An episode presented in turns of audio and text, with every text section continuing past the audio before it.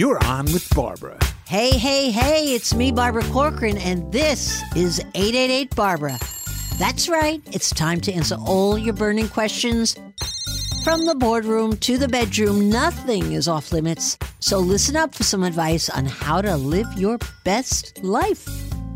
Each week, I'll be answering all your burning questions, and sometimes I'll be asking them too, interviewing some of the greatest folks I know to learn the secrets of their success so I can share them with you. Can you have two love affairs at the same time? One with the job that you love and the other with the girl you adore. Is it possible? Maybe not. Listen in. Here's a lesson in not falling for peer pressure, that quiet pressure we all hear in our ears, not doing enough, gotta be everything to everybody, gotta do it all well. Listen to this gal, and look what stress is doing to her libido. So I told her straight out how to get her mojo back.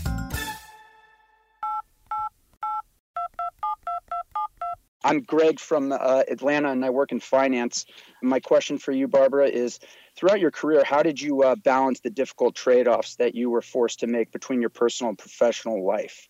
I recently went through a breakup of a long term relationship, which was largely a result of long hours and rigorous demands from my job.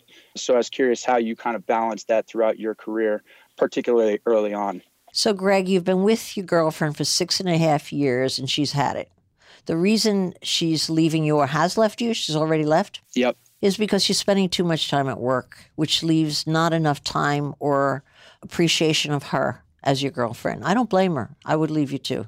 But the real question is is do you want to make a trade-off now be- between her and your work? And I suspect the answer on that is probably no. You're going to get a different kind of a job, a less uh, fulfilling job, a less challenging job, so that you could keep your relationship going and be more helpful to your girlfriend, more loving, or whatever she feels are her needs that are not now being met. I don't think so, because where that's going to lead you is to resentment. It's not going to build a solid foundation for a future marriage, potentially it's going to be something that's not going to work in the end anyway. So I would say she did you a favor by leaving. At least she's going to walk off and have them met by someone else on the terms that she wants. And now you can focus on work.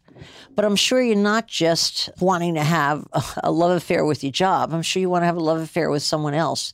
But the trick is here you need to find someone where your kind of giving is going to be good enough, enough time, enough commitment to whoever you're seeing. And this girl obviously isn't it. Okay, but you'll have no problem finding somebody else like that. Absolutely no problem at all. You'll probably find someone who has a job that she's all involved in, really wrapped up in, and wants to uh, get to a certain finish line. And that's going to be a very suitable partner for you the relationship will feel more satisfying simply because you're a better match. Does that make sense? Uh, yeah, and uh, kind of to follow on that, when did you make that decision to really kind of focus on your family? I know you had children later on in life, and mm-hmm. um, it was that a direct decision to start to focus more on the personal life, or was it kind of an evolution in your career and the uh, demands of your job? Well, you know what? It started out as just a habit of working hard and then it became my own eagerness to reach the top of my field. I was bent and determined I would do anything. So the aspect of marriage and having children wasn't even on my radar screen till I turned about 30. And then suddenly that biological clock starts ticking louder, even more so for a woman, I think, than a man. But I'm sure that's somewhat true of men. But after that, then I consciously decided not to have a marriage and consciously decided not to have children because I realized they would get in the way. Now, that might sound a little single minded and a little too one sided, but I always felt like I could do that later. I just needed to hit a certain spot in my career path before I would have the presence of mind to focus on something else. And what do you think happened because of my work ethic and because of how hard I worked? I got exactly where I wanted to get when I got there and I still had time for kids. So I'm an old mom today. You know, I had my first baby at 46 and my second at 56. And my second child was adopted. I don't want to take full credit for her. But what I can tell you is a lot of people say to me, You're so old to be a mom. And perhaps they're right. But let me tell you, I have really happy kids that are fulfilled and happy because they have a fulfilled and happy mom. And I think you could take a page out of that journal for yourself. The main lesson is do exactly what you want to do for yourself. Because in doing that, you'll become a happy individual and you'll make more space for the right individuals or individuals, if you're going to have children, to join your life. It just all works out. But I can tell you one thing I'm the happiest mom I have ever met among all my peers who are much younger than me because they feel drawn and stretched. And most of the women, I have to say, my peer friends who didn't dedicate themselves to work and got in late in the game are resentful about it. And they're not the happiest moms. Again, I go back to, you know, there's a time for everything. And if this is your time to really excel at work, then really get serious about it and get the rest of the crap out of the way. You could find someone to date who doesn't want as large a commitment as your last girlfriend, and you might be much happier because it will fit your lifestyle a little bit better. You know what I mean? Yeah, that's very helpful. And I think, um, as you mentioned, focusing on work now because early on in your career, that's kind of where you build the foundation, and then the opportunity to build that family will be there. That's helpful to hear. Greg, do you mind if I ask you how old you are? I am 29. Oh, I was going to say 30. I should have guessed. Okay. Um, can I tell you, this is your one time opportunity to build a hugely successful field in the finance area. You can't do it and get real serious about it when you're 40. You have that trip that's from 22 to like 35, where your whole career for the rest of your life is going to be set that's the way that that field goes. You know, it's a young man's game. You got to work like crazy, get yourself to a certain point by a period of time. And I say that's 35 for most men, from what I've seen in the New York City finance market. So you can't afford to have an all encompassing relationship with anybody, whether it be kids or a girlfriend or a wife, for another five years, you know? And the funny thing is, you're a guy. You know what's going to happen? You'll probably at 35 look around and get yourself a 25 year old who's prettier than all your peers that they have. and more eager to make you happy. And you know what? Your career will always be full, and you're going to need a wife who really wants to dote on you. That's the way it goes, you know, when people are really involved in their career. I got a husband that dotes on me, thank God. that, that's the kind of guy I need because it's all about me, not all about him, you know yep. Let me tell you something. Uh, I could have never built my career if I didn't do a tremendous trade off, which was I eliminated romance from my life, the prospect of being married, and having children in one fell swoop. And you know why I was willing to do that? It was because I was so in love with my work and I had a specific goal. I wanted to be the queen of New York real estate and outdo everybody in my marketplace. And I couldn't pull that off in a few short years. It took me until I was almost 40. Maybe 45 would be more honest about it. Okay. So I made a conscious decision to take my life in chapters. And the first chapter I wanted to do was become the queen of New York real estate and focus on my work. Once I became the queen, then I went on, thank God that I was able to go on and have a family and a very long term marriage. And I think the same is true for most people who are building a career and they're dead serious about it. And you sound to me, Greg, like you're dead serious about it. In short, there's no such thing as a work life balance if you're real serious about your work. It just doesn't happen. So get serious on your work and then get serious on the rest of your life. But you can't do it together. I think that girl did the right thing for her and for you by leaving. Well, I appreciate the uh, the advice and the, and the time to speak with me. Okay, and invite me to your wedding in ten years, huh? Okay, I will. okay, bye bye. Bye.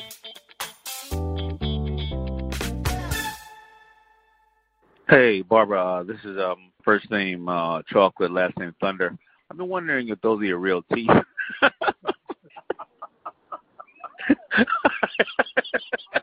Come on, is this Daymond John? You're not fooling me with this chocolate thunder stupid name that doesn't ever stick anyway. Listen, Daymond, I'm offended that you would challenge me about my teeth. And the answer on your question are my teeth fake? One is, yeah.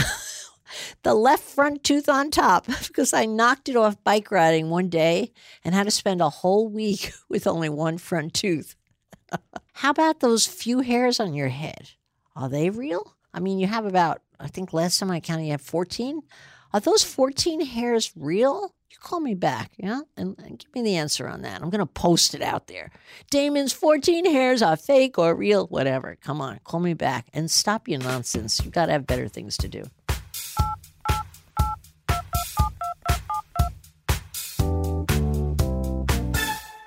Hey, Barbara. It's Adriana. I'm in New York. I'm an inspiring entrepreneur, businesswoman, because I want to go out my own. And I want to ask how does one, as a woman, balance a career life and her romantic life? Because I'm starting to get very burnt out from trying to do all these things in the world and feel like I'm getting so stressed out that I don't have time for dating or meeting someone. So if you could give me some advice about how to be in this world and still balance that out or talk about on your podcast or give me a call back, that'd be great. Thank you. You started your own business, Adriana, already, or you want to? I wasn't clear from your question. What is causing your stress? I'm not quite sure.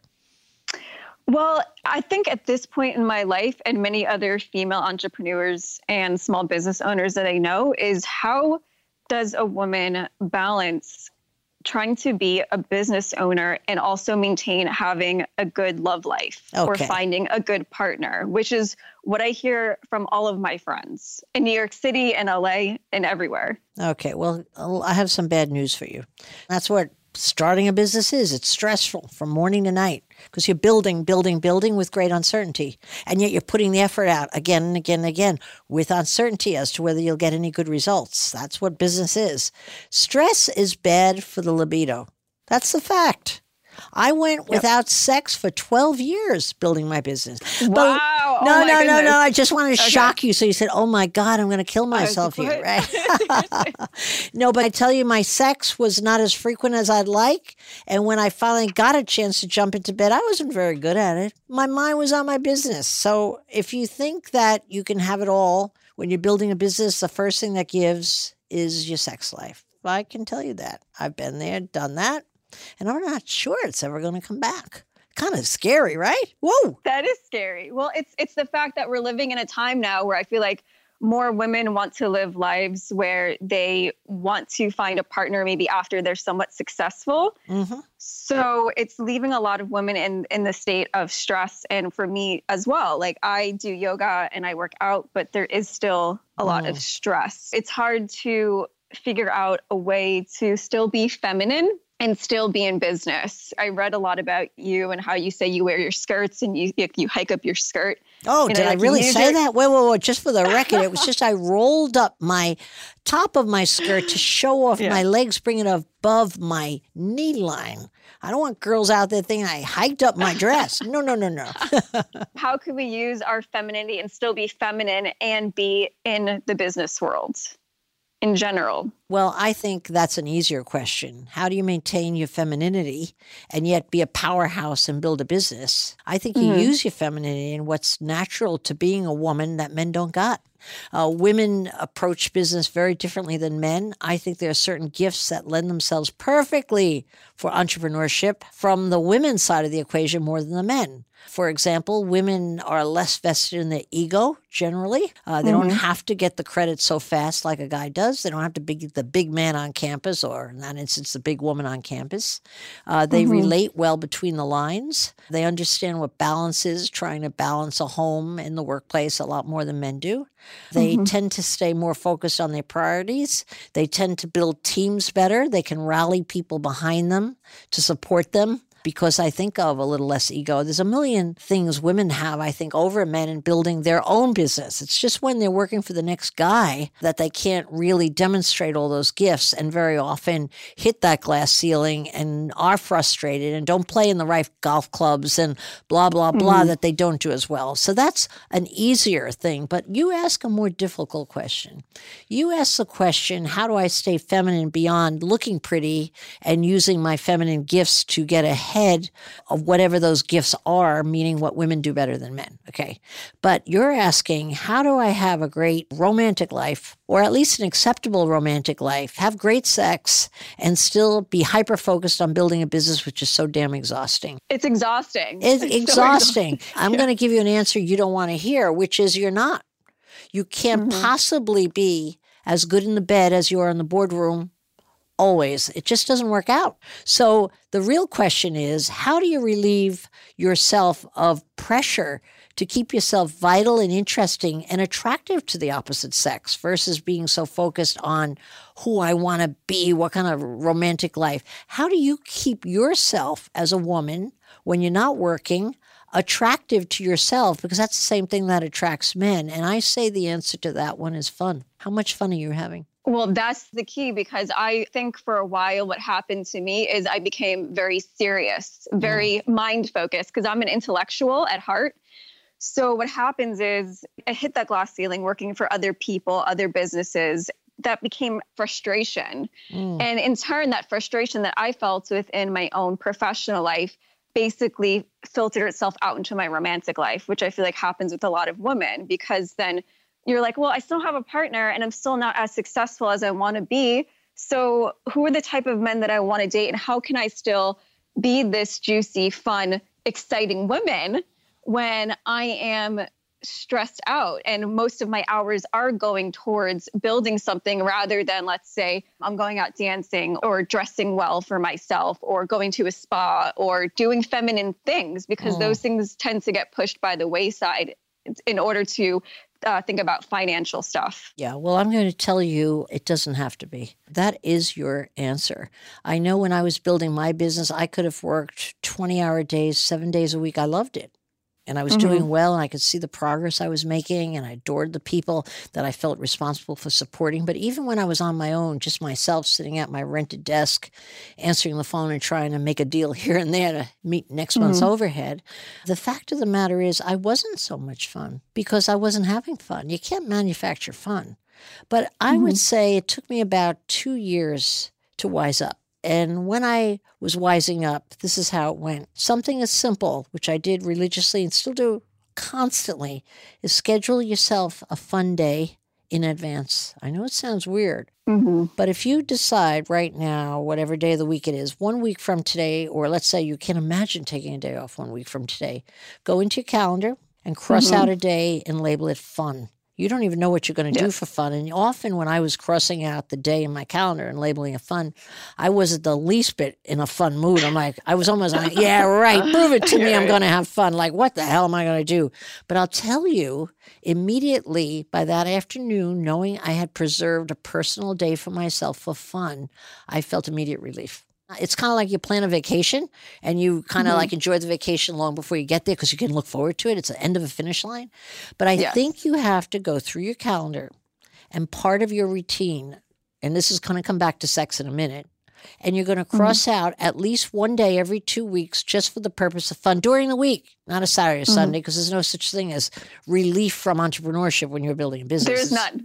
none. It's seven days a week, and whatever you got to yep. give. But you do whatever it's got to give, which is great. But you've got to have a piece of your life in parentheses called fun.